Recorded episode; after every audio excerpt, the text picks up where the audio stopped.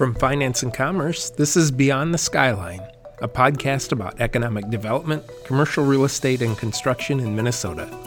Above all, it's a show about what's next, creativity, and the innovation in technology that are changing how we work and shaping the future of business throughout our state.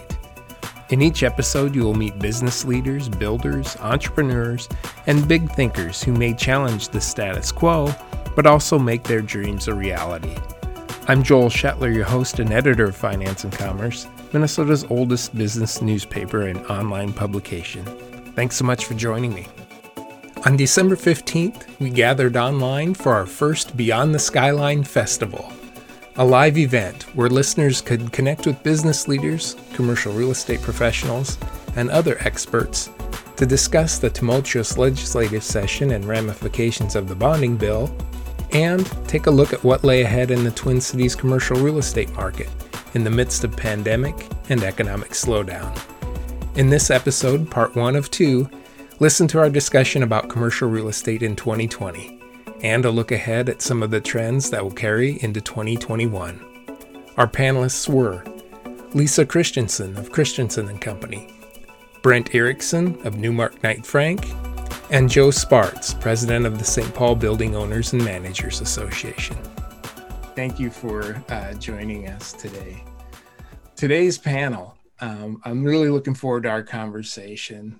We have a lot to talk about, and I appreciate all of you for joining me. Um, joining me on the panel today, uh, right now, is Joe Sparks. He's the president at the Greater Saint Paul Building Owners and Managers Association. We have Lisa Christensen, the owner of Christensen and Company. And we have Brent Erickson, senior managing director of Newmark Knight Frank. And thank you all for joining me this morning. Um, So to start us off, we could talk about um, a lot of different things. Um, a lot has happened in the commercial real estate space, but I'd like to throw it to Joe first and have him hit some high points from a recent study that looked at commercial real estate um, across the industry or across the whole country and in specific uh, regions of our country. And that study looked at the impact of COVID on commercial real estate. And I think that'll set the table for our discussion. So Joe, I'll throw it over to you. All right, Joel, thank you and good morning. And uh, thanks for uh, having me here as part of this panel this morning. Appreciate that. Um, what I'm gonna do is uh, present some broad-based uh, information from, uh, as Joel indicated, this national study that was done. But preceding that, I'm just gonna touch for a couple minutes on some localized data Uh, that happens to involve downtown Saint Paul, which is where I am right now, obviously, right? Um, so each year, BOMA conducts a uh, market report, as we call it, Saint Paul Downtown Office Market Report, and we released that uh, a few months ago. Um, just takes a look at snapshot uh, view of the downtown Saint Paul market. We've been doing it for about twenty-six years. And so, you know, we we cover some of the, the, the key points, you know, what's the universe look like, total square footage, vacancy rates, things like that, that one would expect in, in such a report. And going into it, the, the team that uh, works and massages the data after we go out and get surveys from buildings and get the information back in, you know, this was uh, midsummer. Uh, we, we actually cut the information off at the end of the summer, Um, September first, and so here it is, right after Labor Day, where we're looking at the, starting to look at the information. But going in, our expectation is, well, okay, how did COVID impact us, right? Um, you know, there's there's very few people in downtown Saint Paul uh, right now, which is common of, of urban areas, and so what what's going to be the impact? And so we walked away uh, after we went through the numbers multiple times, um, surprised, because they ticked uh, upward from a standpoint of improvement. Um, vacancy rates actually went down. Um, so, you know, downtown Saint Paul has about uh, a little over fifteen million um, square feet in its universe. About half of that is um, competitive office space in the downtown area. And um, it stayed stable. Uh, it didn't change from two thousand nineteen to two thousand twenty, but the vacancy rate did drop. It dropped from about twenty-one percent down to around eighteen percent, a little above eighteen percent.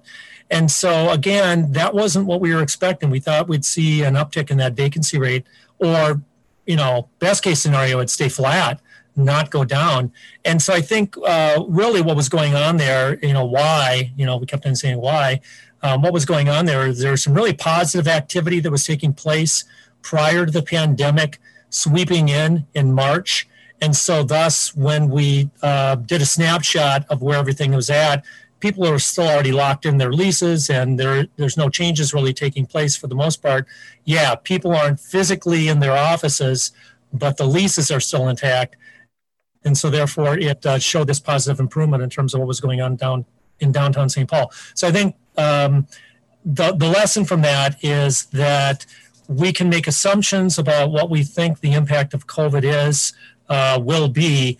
Um, we don't know until we actually start going through some data and really pouring through the numbers, and and need time also, because it could very well be the numbers I just uh, referenced won't hold up over the next six months, twelve months, eighteen months as the tail of the pandemic, uh, you know, continues and we're still feeling the effects of that in downtown Saint Paul. But that's kind of just a small measure.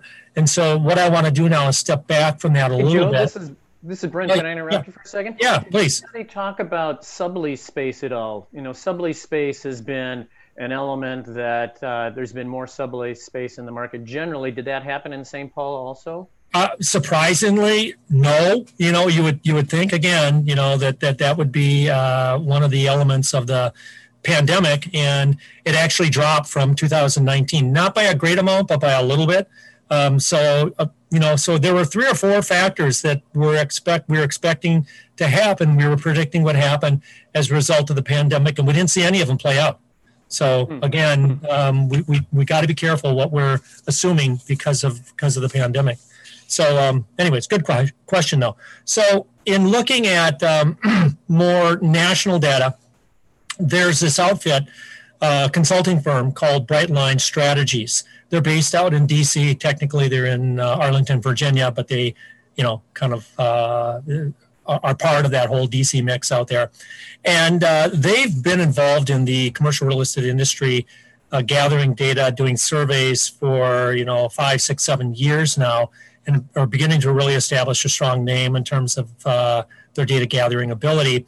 And so early on in the pandemic, they went out and they did a survey um, of a, a concentrated East Coast survey of about four or five markets out there, uh, just to kind of get a sense of what was going on, um, pulled their data in during the month of April and uh, crunched it down. And, and then they presented it as part of this BOMA International um, meeting that took place in July. And, um, you know, BOMA International was really curious as to what was going to come out of that. Uh, after learning some of the results, they met with Brightline Strategies uh, and they said, you know what, we want to help you do a follow-up study, kind of a phase two, but it's going to be national in scope. You know, let's get into all these different markets. Uh, BOMA's in ninety-three different markets across the U S. Let's work with our locals. Let's get out there. And so Brightline was, yeah, great idea. Let's do that. And so during the course of the summer, uh, into the early fall, they went out, they surveyed over three thousand tenants and corporate um, real estate entities uh, across the U S in, in all the regions, and pulled together um, pretty much a repeat of their initial survey, uh, added a few uh, new questions on because, again, this is a dynamic situation, this pandemic, uh, and then um, was able to go ahead and crunch that information down and just recently released it. So uh, there is some real fascinating kinds of uh, results that have come out of that. Let me share with you uh, a, a few of those. And so, you know, prior to us getting on here, you know, we were having a little chat about uh, the uh, technology platforms and how we're using those. And, and everybody is obviously Um, uh, leveraging those. We're we're doing it right now, you know, to be able to deliver this meeting. And so, um, you know, you begin to wonder, um, boy, everybody's getting all comfortable with those. We're, we're, we're using those on a regular basis. What does that mean to office space? And that's obviously a concern uh, to commercial real estate. It's a concern to BOMA International. It's a concern to many folks uh, who are out there. How vital is office space now that not only are we in the pandemic, but once the pandemic is done and people have been trained and are comfortable with using this technology platform, do they do they still see the same importance level with office space? And so that was a, a key question that was asked of this survey. And the results came back that seventy-five percent of the respondents, again, these are tenants primarily, but some corporate real estate entities, came back and said, yeah, office space, physical office space away from a person's home is still vital to the operation of our business. So um, there might be some changes as a result of uh, going through the pandemic, but, you know, clearly a strong majority of uh, the respondents are saying that, you know, we still need office space. Office space is not going away. It's still going to be uh, a, a key element uh, of the mix.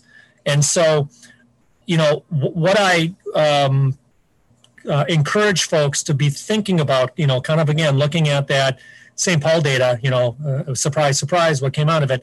I, I would suggest that we do the same thing with whatever information I'm sharing now, because what we're doing now is we're sharing information kind of in the middle of the storm. Maybe hopefully we're, we're more than halfway through it, so to speak.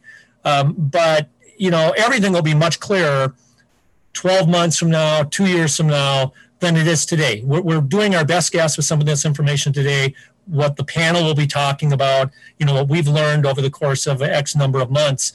But it still is a guess, and no one will know for sure exactly how this all plays out. But uh, again, I think what we can take from, from that particular item is that strong majority of the um, respondents still say office space is still really, really critical. Okay. Um, another key uh, finding that came out of the survey that uh, it impacts uh, a number of players uh, today is, when do people want to get back into the office? Okay. Um, you know, as, as we're, most of us are aware of, downtown urban areas, I, I don't have a number, and maybe uh, the other panelists would have this, but downtown urban areas are running ten to fifteen percent Uh, a level of occupancy in terms of people in the office space itself. That's that's consistent across uh, most of the country. It's going to vary a little bit from, from one market, one region to the other, but those numbers are relatively valid uh, across. So when are people going to feel it's okay to go back in the water, so to speak, right? Um, and so based upon this survey, not saying, you know, you've been vaccinated, you haven't been vaccinated, but, you know, again, Um, are you going to be comfortable at the appropriate point when health officials say, hey, you know, green light? Um, so sixty-five percent of decision makers saying, yep, uh, want to get back to the office.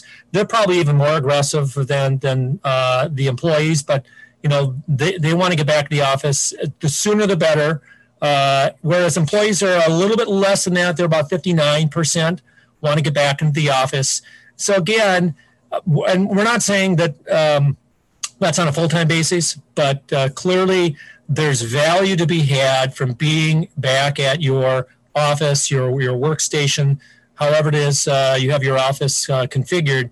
And uh, a strong uh, a strong indicator is that there there's so many employees that want to get back there. Um, any thoughts or comments from others uh, in terms of their observation of that? Yeah, Joe, this is Brent. Uh, I would agree with your perspective that uh, a lot of what's going to happen in the future is going to be based on when companies really feel comfortable getting back into the office. Um, the, you know, you were referencing a national study, and and I'd tell you from a boots on the ground local standpoint, pre-vaccine businesses were trying to figure out what it looked like if they were going to get back in the office, and and it was more trying to understand protocols and who was essential and who wasn't, and trying to figure that Rubik's Cube out was challenging. And now that there's the vaccine news, I think companies are looking at it from a whole different light. I think uh, as we're talking to people boots on the ground, a lot feel that they still, as you said, the statistics bore out, we're gonna need office space. We're gonna have some place where we can go. Um, The the I think what they're trying to figure out, and they can't figure this out until they really get back in the office, is how am I going to use my office space? Are one hundred percent of my employees going to be coming to the office every day? Is it going to be a smaller percentage? And th- I, I think employers really don't, uh, it, it's hard for them to project what that scenario is going to look like and what that reality is going to feel like until it really happens. and they've been able to get back in the office and really understand who's critical to being in the office, who isn't critical to being in the office. And I think they've learned through the past six, eight months that trying to project or predict, here's what's going to happen, is really hard, because whatever they projected or predicted six months ago was different three months ago. So I think they're they're taking the long view and saying, let's get back, let's wait and see really what it feels like and what my employees are looking for. And then then we'll figure out what our office space is going to be like. So right. I would agree with those comments for sure. Um, I think it's interesting that um, it, it feels like the big companies are waiting for someone to go first. Um, you know, United Health Group has people back in their buildings in the suburbs, but they've been pretty quiet about it. Um, you know, downtown especially, I think, you know, when we get a Target or a Wells or one of the bigger firms downtown saying we're going back in and we figured out how to do this, I think others will follow. Um, and I think that it's, um, the other interesting point, I think, is that it must be working to be virtual. If it was not working and it was totally broken, you know, people would be figuring out a way to get back to the office a lot faster. So there's clearly things that aren't working and aren't working as well, but if it really wasn't working, we'd be we'd be back to work. So it's it's kind of shocking to me how well the entire world pivoted and it's still working. Right. Yeah, we've adapted. Yeah. Um, Joel, sorry to make you work so hard to keep this conversation going, but I just want to throw out one more data point. Oh, okay? You go. And then, go, then I'll go, send go. it back, back to you. Okay. All right. So one piece I know I've heard uh, a number of uh, building owners, property managers, brokers talking about as a potential uh, consequence uh, of the uh, pandemic is, you know, tenants may say, yeah, office space is vital, but will they need as much of it? Okay. So really uh, an essential point uh, to be learned. And again, we may not know the answer today, but what Brightline learned uh, with their survey is that those tenants and those corporate entities out there that are looking at reducing, right now, at least today, it's it's in works. They're thinking about it. They're planning it. Um, the numbers uh, that are looking at going in that direction of reducing their square footage, we don't know if that's five percent or, or ninety-five percent, but reducing is about forty-three percent. So less than half, but that's a big number, okay? Now, how that shakes out in the long run, we still don't know. Uh, you know, maybe that number will get halved. It'll get reduced by seventy percent, eighty percent, or, you know, they're they're talking about some marginal stuff. Maybe there's some plans already, if like pre-pandemic, that's that's lumped into that. We're not sure. But, um, you know, some of the uh, concern or projection that, hey, you know, given what's gone on and how uh, folks have adapted, as, as Lisa's talked about, Um, that could shake out to saying, do we really need all the square footage? Or a, a, as part of that, just given what we've learned from health and safety and COVID and all that, the configuration of our space, is it right? Should we look at it differently? And do we need as much square footage to be able to be safe, you know, going forward in the future? So again, any I don't know if there's any comments on that. You know, I think um, that... that there are companies that um, your study showed that only ten percent said they wouldn't go back to having any office space. Um, and I think that, you know, there is going to be a big shakeup. We don't know what that looks like yet, but, um, you know, a couple things. Office um, companies that use office space have continued to grow throughout the pandemic. So those companies and businesses are growing, requiring more, in theory, space.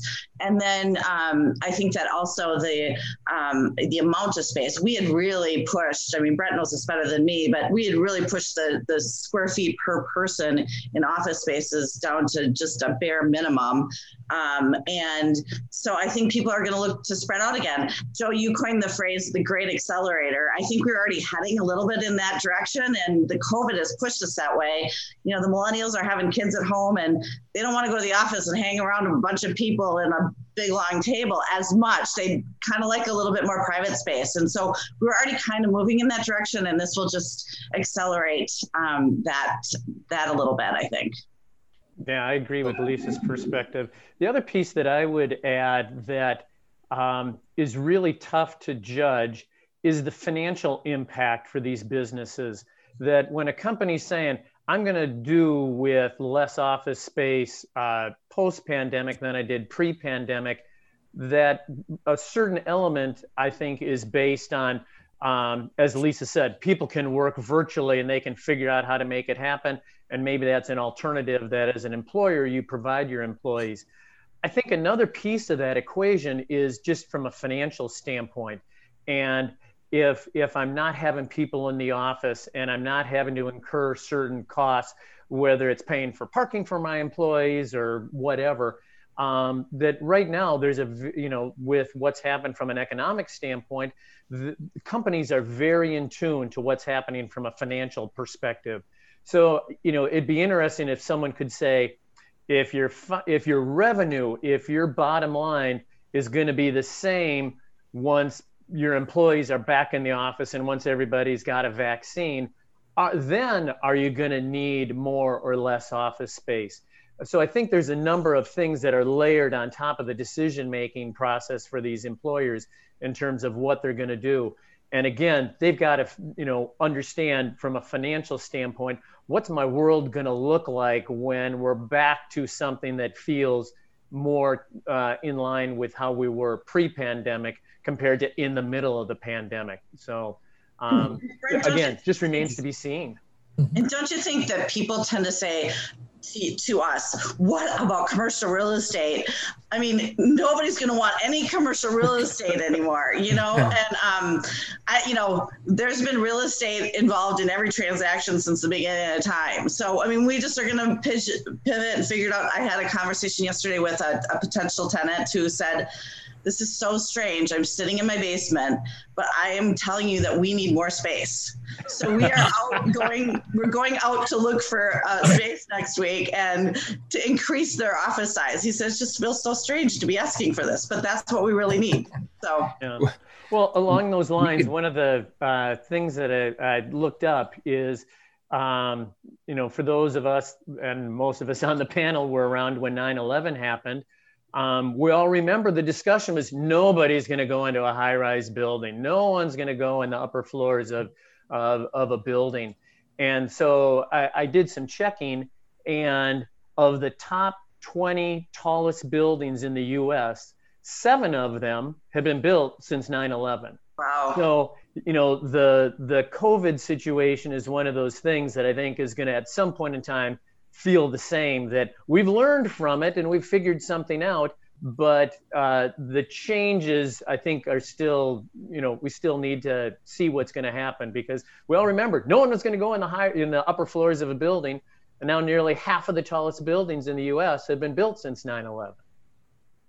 That's that's a good point. That's a very good point. Um, um, let we will dive into tenement. Uh, tenant sentiment in greater detail here too. But before we lose the kind of high level discussion too, does anyone, anybody want to uh, talk about kind of the year that was before um, March twenty twenty, what the commercial real estate look, uh, market looked like in our region? Um, kind of like what Joe was talking about for Saint Paul. I just kind of wanted to get that broader perspective. Does anybody have a broader perspective on kind of how it was before March twenty twenty? And then kind of what happened um, just from throughout our region, just to get those high level, that high level view. And then we can dive back into some more of these changes too. But I just didn't want to lose the broader perspective, um, you know. Oh. You know, it was so good that yeah. I was in a conversation with some other women in commercial real estate, and we were talking about what we were going to do when it crashed. I mean, we were feeling really smart. We had everything going on. I just signed a huge deal. We had all kinds of things just happening and, and going in the right way. And, and, um, but I mean, literally two weeks later, you know, we everything was shut down, and I, we had no idea what that looked like. And I think at the time we were thinking, oh, this is just going to be a couple weeks, and you know, we'll move on. And Um, and now we have no idea really what we're dealing with. But, you know, the commercial real estate world was rocking, but it was also really steady. And so um, things were just kind of happening status quo versus now we're all looking at everything totally differently. So um, it's it's pretty interesting. Yeah. yeah. I, th- I think what was happening from how real estate was impacting employers was employment was low, employers were growing, everybody's business was doing very well. And so employers were trying to do whatever they could to set themselves up for having the best shot at recruiting employees. Mm-hmm. And that might have been, you know, I want to have the best office chair that they can sit in. Um, to, you know, we're going to have happy hour in our office once a month. So some of those things that were cultural, and then they also changed it to say, we're going to make sure that uh, we're in an office building and we're in an environment that really gives us the opportunity to distinguish and separate ourselves and be distinct in offering something. So it was all about culture. It was all about, uh, you know, how we can hire employees. That was really the focus. And culture and cool space and all these things were, you know, at the top of the list of what was important for employers. Uh, what it cost them was part of the equation. And, and that's why I, I mentioned the financial piece before. Now the finance piece is much more important in terms of what they're looking at, just because they're, it's harder to predict what those businesses, cl- customers and clients are going to do. So I think the finance piece is a bigger piece that's impacting lots of businesses, which is then in turn is impacting real estate. Yeah. yeah. What what I would add, Joel, is um, uh, agree with uh, you know what, what the panel has thrown out there, and add in the the whole investment piece. I mean, there was lots of new product coming on, yeah. uh, which is which is great to see. It's it's a great indicator of where the market is heading. Just in downtown Saint Paul, there's a almost a billion dollar project by AECOM that uh, was in the works, and not that that stopped, but you know everything's just kind of slowed down. Okay. Um, is is what is what has happened. But prior, as you said, prior to March, um, it was hot out there and uh, had been for a while and was continuing that way. Um, some people were concerned, like Lisa said, well, you know, can't go on forever, can it? But um, it had been going on a while, and and uh, pre-pandemic uh, had not indicated that it was going to slow down. So um, very, very healthy market uh, prior to the pandemic. You see some building renovations continuing to happen. In fact, our building is being renovated now too. Is that just kind of inertia from that those good times, or do you think those projects are still going to be continuing as well? Um, again, asking everybody to get out their crystal ball and make predictions, but uh, any thoughts in that? Uh, or do you think its activity is just pretty much stopped until we see what happens? Um, I know that's a crystal ball type question, but I think it's really a case-by-case scenario that, you know, depending upon your building, where it's located, what the potential for upside is, what you're trying to solve for when you're making a, res- uh, a renovation, I think all those things go into uh, the decision-making. And all of those elements went into the decision-making prior to the pandemic. So mm-hmm. that dynamic hasn't necessarily changed.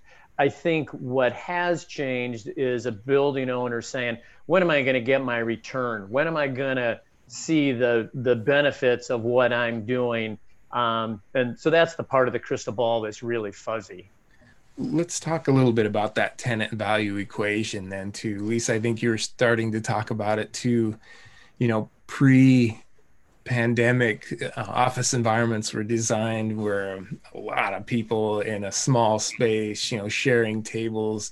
Maybe it's a hip environment, but it's not exactly COVID friendly to have people elbow to elbow.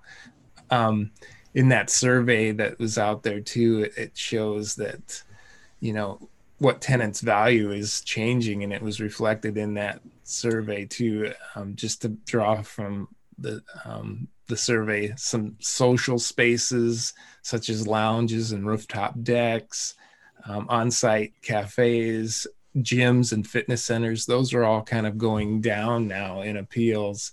So maybe talk a little bit about, you know, those office environments and now how they might shift as far as tenants seeing value in other types of things now too.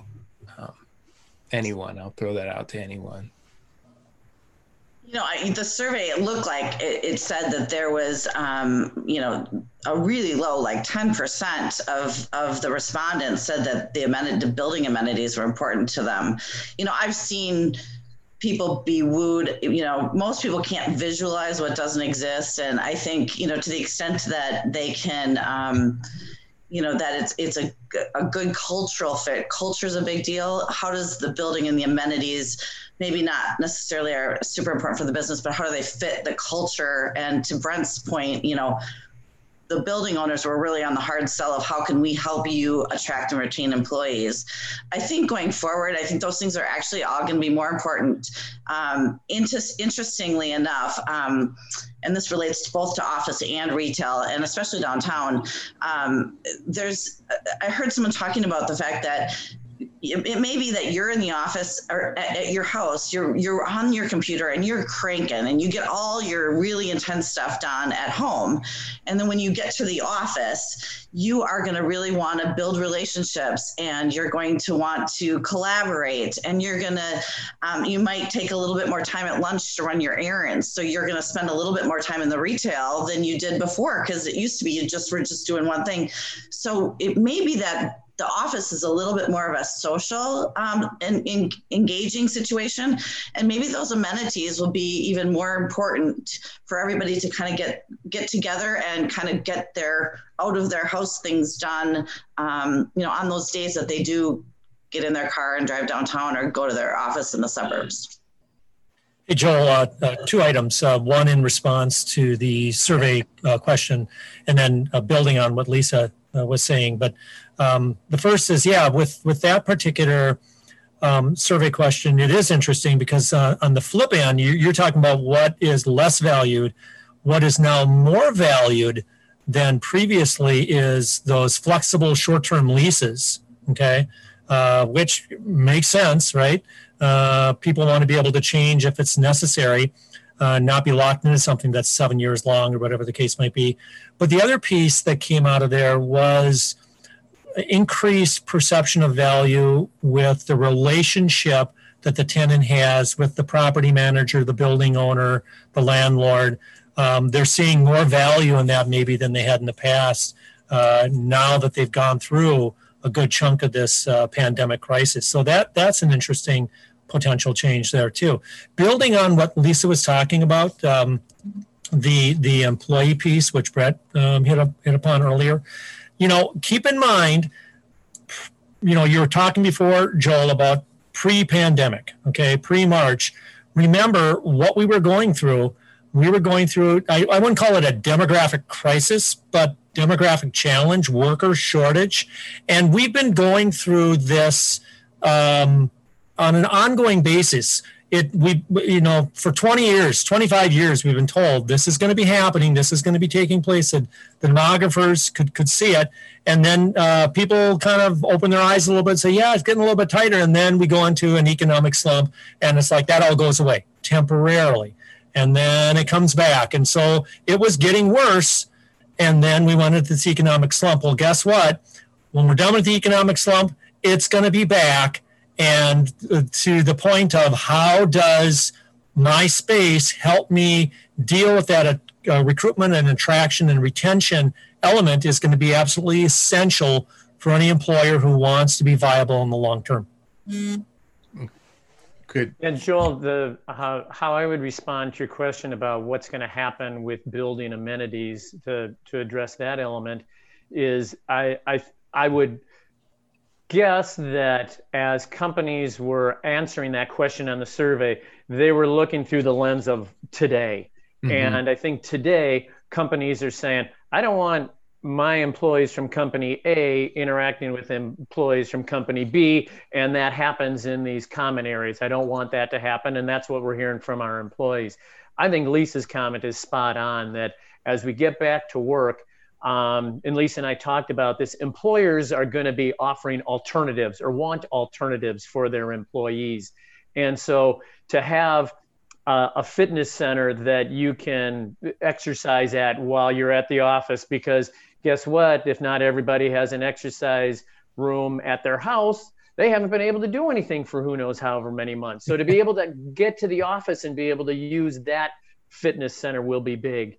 If, uh, you know, company A is thinking that we're going to have twenty people back in the office on a typical day of, say, forty employees, and there happens to be twenty-five employees that come in someday, well, those five employees can go work in the common areas and, and be able to spread out a little bit. So I think having alternatives is going to be really important, and that's something that employers are going to value for their employees, because the employees are going to want alternatives. Okay. What about um, other features that tenants might want and the lasting impact of um, of this pandemic? And, and by that, I'm kind of thinking of different opportunities for maybe flexible or shorter term leases. Do you think that's a trend that'll stay? Um, will that have any impact? Um, just throwing it out there for reaction. Well, the, the challenge with short-term leases in office, industrial, and retail space is that there's a big expense in building out the spaces. So spreading that over a short term, and each tenant wants something individual, um, you know, and, and the lenders are set up to, to lend on the value of longer term leases. So our whole system, you know, we're, our brokerage fees, our property managers, our systems are all set up on longer term leases. So even in retail, you know, where the consumer has a really short attention span, you know, the there's there's there's a lot of um, really compelling reasons to do short-term leases, but you have to figure out how to build out spaces that can be convertible and used by all parties. And then you also have to be able to figure out how to finance those deals. So there's some challenges, but I mean, if you look at the multi-housing model, which has been, you know, the beauty forever and ever and ever, you know, you didn't, you don't get a lot of choices when you move into your apartment. You know, you get, maybe you get to paint a wall or you get your carpets cleaned, but that model has worked forever. So how can we t- look at that model and adapt it to other property types? And, you know, there's some great people doing some really interesting spec suites, and there's some concepts where restaurants are, um, you know, owners are creating incubator restaurant spaces where if that concept doesn't work, they switch out just a couple things and put another tenant in there. But our systems are not set up for short term. I think they're going to have to adapt. I think we're going to have to figure that out. Okay. Anyone else have any thoughts on that? No, I, I'd, I'd agree with Lisa. I think that, um, as you know, use the word alternative uh, before with how employers are going to look at things and how businesses are going to look at things. I think that uh, building owners will try and do what they can from an offering alternative standpoint, but there's certain, you know, arrangements in place that just make it tough to do that. Um, Uh, so it, if they could solve it, they I think they'd try and solve it to a certain degree. I don't see it being a wholesale change, just because I don't know if the whole arrangement can be wholesale overhauled. Okay. Yeah, Joel, what I would add is that um, while the survey does show an increased interest in the more flexible short-term lease, again, while we're in the pandemic, um, you know, the there's a reason that uh, there's a prevalence of longer-term leases prior to the pandemic, because economically it made sense for, for the various parties. There was an incentive for the tenant. Clearly the building owner uh, was incented to do that for a variety of reasons. So that's why the marketplace created these. And so once the pandemic is more in the rearview mirror and there's greater comfort with what's going on, maybe it's a year, maybe it's two years, you're going to, I think, I believe, that you're going to see a drift Uh, and more of an acceptance that, yeah, longer-term lease might be okay. There there might still be some interest in those shorter-term leases, but I think there'll there'll be um, you know, more interest in going back to what the business model had been supporting prior to the pandemic. And along those lines, I, I think, Lisa, you'd agree with this. The architectural firms are trying to come up with designs that uh, create that sort of flexibility that Joe was talking about within the four walls of the tenant space. The furniture dealers are trying to come up with alternatives that provide for that sort of flexibility. So instead of having to spend the money to expand or compact the uh, the four walls of an office space, uh, there's ways that things can be adjusted internally. And I think uh, there's lots of people that are working hard on that. And again, I think the proof will just happen at some time in the future. Yeah. To some extent, we were kind of having that debate about how office space was going to be used in the future, even before the pandemic, you know, began, yeah. you know, with yeah. that, you know, um, so there's that issue, you know, how offices are used, and that'll be an ongoing, you know, question, even when this pandemic is over. Um, but what about the things that maybe are less uh, visible? And so by that, I mean, to what extent do you think like immediate investments in, let's say, improved building H V A C systems or things like that will be kind of a new criteria uh, in this new leasing environment? Um, Well, I think it's being looked at right now. A number of buildings have already made the investment in better filtration uh, with with the air, and the expectation of some clients. So I think it really depends on the the the, the tenant base within a particular property, and, and you know maybe the size of the building, and you know what's involved in terms of the investment. Um, whereas a couple of years ago, you'd be a total outlier to consider something like that. Uh, today, you're considered, well, okay, they're, they're responding to, to the market. And so there'll be probably a few more uh, tenants that kind of expect that and will be shopping for that. I don't know that it's going to be a, a, a major driving factor, number one element, number two element, but it's certainly going to be moving up the list. Even post-pandemic, I think it will be. Okay. You know, yeah, I think, I, go ahead, Lisa. Wow. Oh, go ahead, Brent. Well, I was going to say, I think a lot of buildings are doing what they can. Um, and, and a lot of that is just increasing, and here's my naivete from an engineering standpoint, but the the filtering process. And if they had been changing filters on a quarterly basis, now they're doing it on an every month basis. They're uh, increasing the the you know, the filtering components of it. So I think a lot of that is is being addressed to the extent that it can. I would say I'm having more questions from prospective tenants curious about the path of travel. When, I, when I'm coming into the building, what is the process for me getting to where I come into the building to my office space, and wondering, you know, just how that process works. That's probably uh, more of a question that I get than tell me about your filtering system and your mechanicals. Okay. I had to laugh that McDonald's announced that they are going to clean the video screens that the kids play with at the tables after every use, and clean the restrooms more frequently, like every hour. I'm like, why weren't you doing that to me? I mean, it's disgusting. I did. Um, exactly. But um, I mean, so a lot of this stuff is like, thank goodness. Like, yeah, yeah, yeah. I mean, it's so gross. Um, yeah. I think that, um, I think that it makes a lot of sense to, um, you know, people are looking at whether they're on the first floor, if they have to get in an elevator, if they have to take public transportation to their office. Um, we've seen a, a handful of our clients look to um, freestanding buildings so that they can control their own environment themselves. And um, so, you know, I think there's a lot of those considerations. And again, it's just a matter of all of us to kind of rethink everything we do and how we do it, and find better ways to do things. Yep. Yep. Let's let's stay on that subject for just a little bit. Uh, what are some of the broader transformational effects of this pandemic? Um, just on what you were saying too, Lisa, um, maybe this is an oversimplification, but people looking at spaces, maybe urban versus suburban spaces, are, are those going to be some of that considerations that will have some lasting effect? Um, you know, do they want to be in that building with forty floors? And we talked a little bit about maybe that isn't an, an issue, but they look at, okay, um, my workers would have to take public transportation if they were going to work in an urban environment. Is that going to be still on their mind? Are they going to be, workers going to be excited to do that as well? What, what are some of the broader transformational effects Um, you know, not just the pandemic, but, you know, perceptions of safety in urban environments too. Um, I wonder if there are any effects there that will affect commercial real estate too.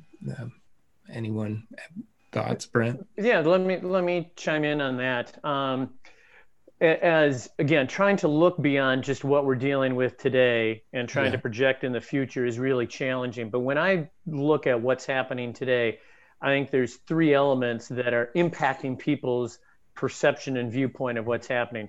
First, the, the COVID turmoil, and it has been turmoil from COVID. People not exactly sure what's safe, what isn't, and it's impacting their personal health. So from that standpoint, the COVID turmoil has been real from a, you know, from some personnel standpoint. Then we've talked about the financial piece. I think there's been economic turmoil. And whether it's from the business standpoint or whether it's from the um, uh, uh, an individual standpoint, that financial piece has really been challenging uh, for a lot of entities. And uh, we've had the social justice turmoil also. So we've had three things that have really caused a lot of what we've known to be our reality to be now somewhat unsettled. And Uh, but I think that if you look at it and try and, and look in your crystal ball, the COVID turmoil is going to be done. At some point in time, the vaccine is going to be here, and and people's fears are going to be in the rearview mirror, and so the COVID turmoil piece is going to be done. And if the COVID turmoil piece is done, I'd like to think that the economic turmoil isn't far behind. So if we can solve the COVID and the economic turmoil standpoint, I think, um, and I'm, I'm speaking that the urban areas have probably been more impacted by the COVID turmoil, the economic turmoil, the social justice turmoil. But if a couple of those elements can get solved um, in the next year or two, I think it creates a pathway back to those urban areas being vibrant again. Um, you know, that's where the the theaters are, that's where the museums are, that's where the sports stadiums are, um, and, and getting feet back on the street is going to make a huge difference from the perception that there's a lot of bad people out there. I think, you know, uh, when you have more good people than bad people, the bad people kind of blend into the background to a certain degree. And right now, there's not a lot of good people that are out walking the street. So I think feet on the street will will happen, especially as the COVID and economic pieces get solved. And, and it sure seems like that's going to be happening here in the next uh, few months to year. So I think the urban areas will be okay. And I think that once those things get solved, the other piece that will come back again is the public transit. That has undoubtedly been an issue for these urban areas and people saying, I don't want to take public transit. Well, if you can solve the COVID issue and get that health issue to not be a concern, that's one thing that has really helped bolster the urban areas is just the element of public transit being as available there and, and really being able to draw from the four corners of the Twin Cities area and have the alternate modes of transit be available. So I think, I, yeah, if you look at the lens right now, the urban areas have been challenged and there's been turmoil. I think that turmoil is going to be solved. Um, Joel, to, to respond to your initial question and then uh, play on what Brent said, yeah. uh, the survey did uh, ask that question about, you know, uh, how transformational uh, will the pandemic be? And uh, and they got a sixty-five percent positive response that there, it is going to be transformational. Um, so it, it it builds on this whole idea of, you know, that, that what was already taking place has been accelerated, the great acceleration, as Lisa said. Um, so, um, so yeah, I uh, I don't have specifics on that, but going back to uh, what Brett was talking about with uh, with the whole urban element, um, I, I I agree uh, with him. What we've seen, and of course, the media likes to uh, react any way it can to what it sees as a trending story and will will sell is, oh my God, you know, the, the, the downtowns, not only are they going to lose all their office workers, but they're going to lose uh, residents. Because again, going back to your question before, where were we at pre-pandemic? But we were talking about commercial real estate, but the other piece that had been so incredible uh, pre-pandemic was the growth of the urban areas across the country. Minneapolis has just obviously exploded with its downtown population over the last decade. Saint Paul, which kind of gets lost in the shuffle, has grown since two thousand ten by one hundred twelve percent. It broke ten thousand people finally. Um, that's one of the highest growth rates of any urban area in the nation. Um, so that's where the market was. There was a demand for being downtown. Brett talked about some of the reasons for that uh, in the urban area. And so there was a demand for it. This, this trifecta of factors, um, you know, tone that down a bit. And some people pulled back from wanting to be in downtown. Um, and, you know, quite frankly, uh, COVID and the resulting economic decline um, has ballooned up the number of homeless and unsheltered individuals. And many of them end up in the downtown areas. And so, again, that's that's unfortunate. That, that that situation is taking place. But as Brett says, once we get through COVID, the economy's picking up. We're going to see probably an improvement in that particular situation. And many of the factors that attracted individuals to the downtown areas, it's going to be back. We're going to be back at that point. Who knows for sure if it's six months, if it's a, a year and six months, but somewhere down the line, Uh, all those elements that, that made it appealing for people to want to live, visit, work in a downtown area, um, we're going to see those again. So I'm really excited about um, what could what this could do to all kinds of different things. I mean, I, but it's also that it's not so, oh my gosh, we're never going to be the same again, you know? I saw an awesome pair of bell-bottom jeans yesterday. I mean, bell-bottoms used to be all the rage and everybody had them, right? Oh my God, they're coming back, right? So, so I mean, clearly our country was founded on like the downtown. Everyone went downtown to, to, to shop, and then, you know, then the farm, you know, things expanded, and then you go back downtown again, and then they expand. You know, I think, um, you know, Brent and I in our younger years had clients that wanted to have a downtown presence, but they were afraid that their suburban clients wouldn't come downtown. So they had a suburban presence as well. We are seeing our clients ask for a presence in both markets now, which is great for the suburbs and it's great for downtown. Um, you know, Deluxe just signed a lease in downtown Minneapolis. They're going to move downtown. And they said they felt like they were a sleepy company, and only by moving downtown are they going to change their whole culture and their whole experience. And I think even in the suburbs, people are looking for ways to live, shop, eat, and work all within a short, in a small, you know, environment. So whereas we zoned everything separately because that made sense when, you know, we didn't know how to handle, em, em, em, you know, emissions from, from warehouses. Now I think we're going to want to kind of intermix those zoning types again, and and those clear lines between living, shopping, working, manufacturing are blurred. I don't think our, our cities and our lenders are ready for what change should happen to keep up with that, and even our educators. But um, I think there's there's really exciting opportunities for rural areas and for for for all kinds of different revitalizations to happen because of the the options that we have going forward. Yeah, for sure. Well, your uh, comment about bell-bottom jeans makes me think of retail. Um, you know, com- uh, landscape for commercial real estate has changed, of course, but no sector has been hit uh, more directly, it seems, uh, than retail. Um, and broader implications, I mean, we're changing, obviously, the way we shop. We're, we're uh, shopping online more, but uh I wonder what retail looks like too. I mean, even retail plays a larger, uh, it's a larger important part of our uh, economy with the Mall of America, but you read too that they're having trouble making their payments too. Does anyone have any comments just on the broader retail environment um, and what that looks like? And, you know, even post-pandemic, as we've got, all gotten into our habits of shopping online, what will change? Again, I'm asking for you to get out your crystal balls a little bit too. Anybody have comments? Well, I mean, I, I think that, you know, you kind of took a deep breath when you said retail. Yeah, I did. um, I, I, you know, I don't think we're consuming any less. I mean, you know, maybe yeah. one quarter or less, you know, whatever, we're going to continue to shop. We're going to continue to buy stuff. We're kind, we're a throwaway society. Mm-hmm. We're going to always need retail. And how sustainable is it that I order a little Times candle and from Amazon and it comes in a big package the very next day for yeah.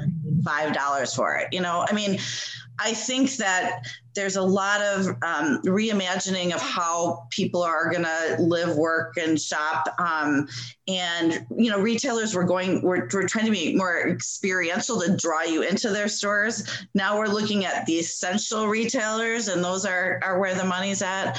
Um, you know, I think it's going to, you know, we, we, we built too much retail in the, you know, seventies, eighties, nineties. Um, It's it's going to be a little bit different, but it's kind of like those jeans, the fads. You know, I was at an outlet mall last night, and it's a shell of what it used to be. They used to be all the, the rage. And, you know, then they built too many of them, and then people figured out that, oh, that's really not like the greatest deal. It's just a separate line of merchandise that they're creating at a lower price point. So, um, you know, that was a fad. And so retail is really, um, you know, really cycles, but I think It, we're just going to have to continue to reimagine what those space, spaces and places look like and how to distribute those retail goods to the consumer in the most effective way possible. Yeah, you're right. I mean, people are shopping more. I mean, we have a story coming out in our paper tomorrow um, that shows that people are, that this year's online shopping is hitting records too. So people still are continuing to shop, you know, that's for sure. I just wonder about that physical retail space, you know, you, you that I just wonder if that will change, if that model will change too, you know, if, if um, like you said, we have too many spaces maybe, or w- what that'll look like. Anybody else have any broader or comments on overall trends, I guess? Um, I actually have more of a question for Lisa along those lines. With, I mean, we all read about uh, restaurants closing and different retailers closing. And, you know, we're talking about it's a number of months, maybe a year plus before this vaccine kicks in. And so I'm just theorizing there may be more closures. If a retailer can make it through this, what is going to be the supply and demand for retailers? I mean, if there's fewer retailers, but the demand probably isn't going down, what, what's going to happen? Is this going to end up being a boom time for retailers in, in a couple of years, or is that too favorable in a, a thought? Well, I mean, back to Joe's comment, it's the great accelerator, right? Like we've been seeing, you know, those companies kind of hang on that could kind of hang on. I mean, if you weren't strong going into this, you're not coming out of it, right? But those strong players are being are, are able to pivot and do some really smart, interesting things. I mean, that's what retail is all about, retail and restaurants. It's how to be interesting to the consumer. So I think really smart, strong players are going to be successful. And, and we're seeing, um, you know, some, some things that are in leases be able to be negotiated out. So we have the ability to do more with categories in different centers. We're seeing some really good locations become available. And I think some of the restaurants will struggle, but there's great operators that will, you know, hang a shingle somewhere else and reimagine again. You know, I think, I think there's, we're doing a lot of deals. I mean, there's people out there looking for space and, and, and really are looking at the long term. I don't think you can be in business and just worry about tomorrow. If you're a really strong operator, you're looking at the long term and how do you plan for this and take advantage of this? You know, um, what I would uh, suggest, Joel, I'm I'm not the retail expert that the other panelists are here, certainly not Lisa and, and Brent, but from my perspective, uh, what I know of commercial real estate, and more importantly, maybe as a consumer, is, um, you know, there already was uh, massive change taking place within retail pre-pandemic. Uh, the, the big boxes, most of them, the, the non-Targets and Walmarts of the world, Uh, we're, we're struggling as it was. And again, it just accelerated with uh, the pandemic. And so as, as Brett asked the question, what's, what's going to happen now uh, once, once we get to the other end of this whole thing? Um, I think what you'll see is you're going to see not uh, an explosion of new big boxes, uh, but you're going to see um, some creative, uh, an explosion maybe of creative, small, unique, um, and, uh, you know, kind of one-off um, retailers. Um, the the the food end of it, that'll come back. People love to get out. They want to get out, socialize. And uh, a number of restaurants that maybe we're familiar with will probably not, unfortunately, not get through this. But um, they'll be replaced. Um, and that sounds hard and cruel, but there'll, there'll be a number of entrepreneurs, uh, chefs that, that have been dying to start their own. And, and you'll see just uh, over the next couple of years, Uh, this um, you know massive uh, increase in terms of number of those places, because people, there will be a pent up demand of people wanting to get out, uh, and so um, that that I'm not concerned about. But you know, what's the longer term impact of the online uh, at the Amazon of the world, and, and just online in general, to the bricks and mortar? Um, it, what we saw pre pandemic is going to continue uh, to a degree, and I think those that will be most impacted are are, are the big guys, with the exception of some of those discounters and uh, home improvement. You know, they, they seem to be doing just fine too. But yeah. um, outside of that, um, you know. Okay. Yeah. I would just add on to what Joe and Lisa have said, that it doesn't feel like demand for retail, for goods, for uh, dining is going to go down um, when there's opportunities to, you know, more so than there are today. So I don't see the demand going away. I think that um, supply is down right now. And so when people feel more comfortable getting back to uh, a routine that they were familiar with pre-pandemic, I think that the demand or the, the results for some of these retailers that, as Lisa said, have been able to make it through this and have been able to pivot, I think that there's going to be a, a great upside for them. You know, the other thing to watch for, I think, with retail is um, how retailers use technology in all different ways um, in, to, to engage the consumer and interact the consumer. To their retailers, smart retailers are investing in a lot of um, artificial intelligence and are looking for ways to um, change your experience so that You're, it's very different from when you walk in the door till the time you check out, and also the back of the room and how that's managed. And so there's going to be a lot of change, I think, bringing technology into the retail store. There's not going to just be rooms of stuff that you have to kind of wheedle, you know, go through. You know, you'll walk in a store and it'll tell you to go on that aisle because the stuff that you like is over there, you know, kind of like Facebook tells you what you like, you know. Yeah. Hey, Lisa, we were talking about how the office space is changing. And, and what that design could be. Any theories, any ideas? Is the retail physical space going to change at all in terms of how it's set up, how it's marketed? Anything different physically from a retail standpoint? Well, I, I just think the footprints are going to be smaller. I mean, you know, there's okay. things in retail that you can't do, you know, you you can't get your haircut at home, although some people have tried it during the pandemic. But, um, um, I, I, you know, there's a lot of things that you can't do at home. But I do think, you know, you could walk into a space and have a mirror that shows you um, all different kinds of outfits on you. You could touch the fabric and you can order it right from there and it gets delivered to your home. So, you know, footprints in some of those kinds of stores might be smaller. Um, you know, there's, you know, there's just going to be, I think, more of, you know, maybe less front of the house and more back of the house. If I was to, if I was just to guess, um, we're just going to be able to be more fi- efficient as retailers. Um, you know, I mean, that's one of the biggest challenges with this pandemic is everything shut down and there was all these spring goods just sitting there. And then what do you do with that? You know, and when they opened back up, it was summer, you know, so I think, you know, it's it's a challenging industry, right? Yeah, yeah.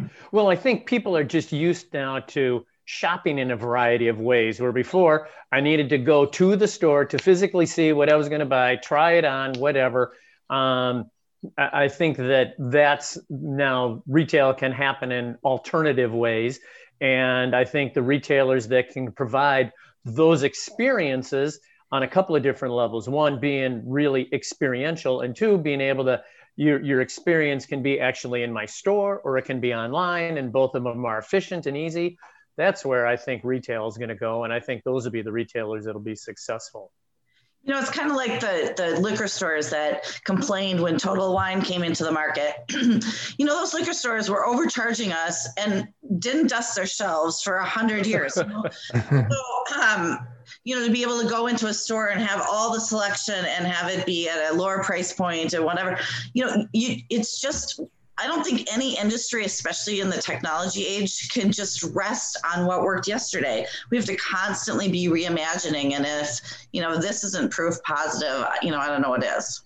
Yeah. You know, one, one thing I would, I would suggest, Lisa, that uh, reinforces what you said with technology. I think um, in the long run, um, you know, some people are looking for the casual, slow, I'm going to work my way through the store and just kind of, it's the experience itself.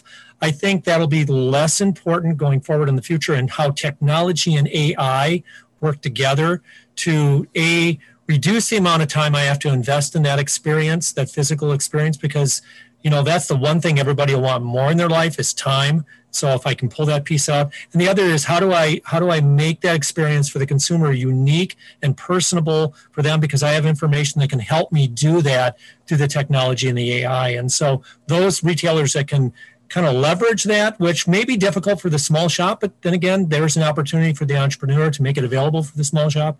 Um, I think well, that'll, that'll be another way to shop, as Brent was talking about.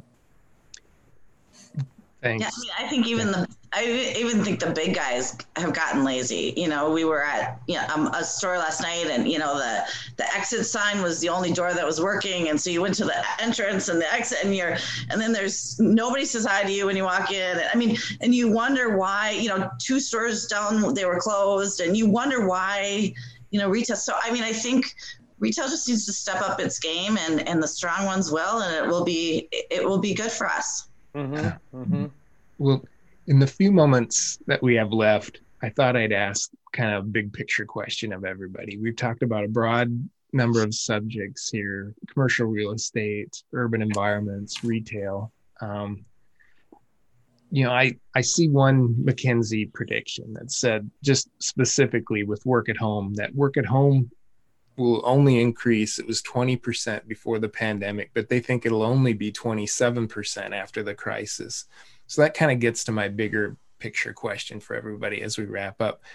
What do you think will change, or what'll stay the same? What what will this have, effect will this have um, in broad terms? Um, anybody want to answer that one?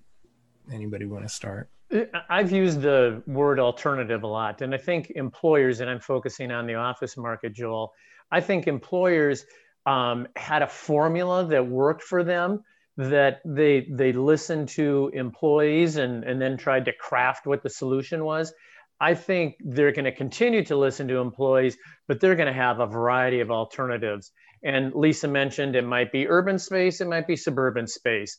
Um, I think there'll be, from a design standpoint, there'll be uh, private offices that people will have. There'll be small phone rooms. There'll be large break rooms. There's, good, I, I think that the design is going to change um, so that employers can offer their employees alternatives. And I think that the employees are going to value that. There's days that people are, I think, are going to say, this is my work from home day, and I'm just going to crank it out. And then there's days that they're going to go, you know what? I just got to be in the office, whether it's to socialize, whether it's to collaborate. I think that that alternative is kind of my word. We talked about new normal and flexibility. I think alter, alternates and alternative is going to be the, the word that employers are going to use to, you know, what their strategy is going to be. It's going to be based on alternatives. Okay. Um, I would suggest, Joel, that that McKinsey number is low. It depends on how you define working from home. If it's, you know, as Brett's indicated, one day a week, I might choose to do that.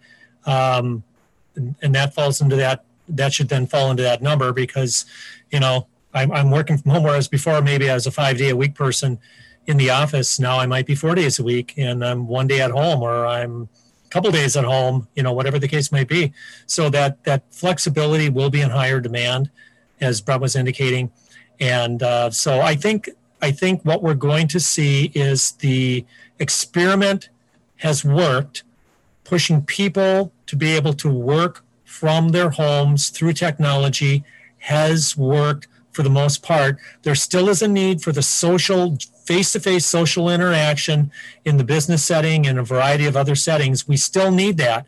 That's not going to go away, but how do you merge the two of them together effectively? And those employers that figure it out and have uh, greater options available in the long run, I think we'll be more successful. Thank you. No, I think I would use kind of the word, you know, balance and what works for people's families. I think that, um, you know, I can now officially come out of the closet. We've been virtual for twenty years. So I, you know, I it was before it was cool. Yeah, you came out of the closet. Before it was cool to be virtual, before it was cool to be a woman-owned commercial real estate company. Um, you know, I'm, I guess I'm a trendsetter. Um, there you go. You know, we hid behind, you know, secretarial suite addresses and that kind of thing. Um, but I made the decision when I started my company in two thousand, um, to, or in, in twenty years ago, to um, to say I I was just having my little ones, and I knew the hours that I worked, and um, you know, I was we always had help, but I was around a lot, and um, and boy. Through this pandemic, I've got to spend great time with my college-aged and recently graduated um, kids.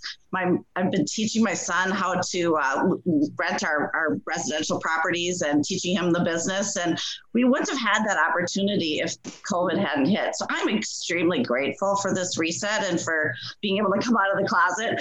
Um, but, you know, I think there's, I, I know what works and what doesn't work. And there are things that don't work about being virtual.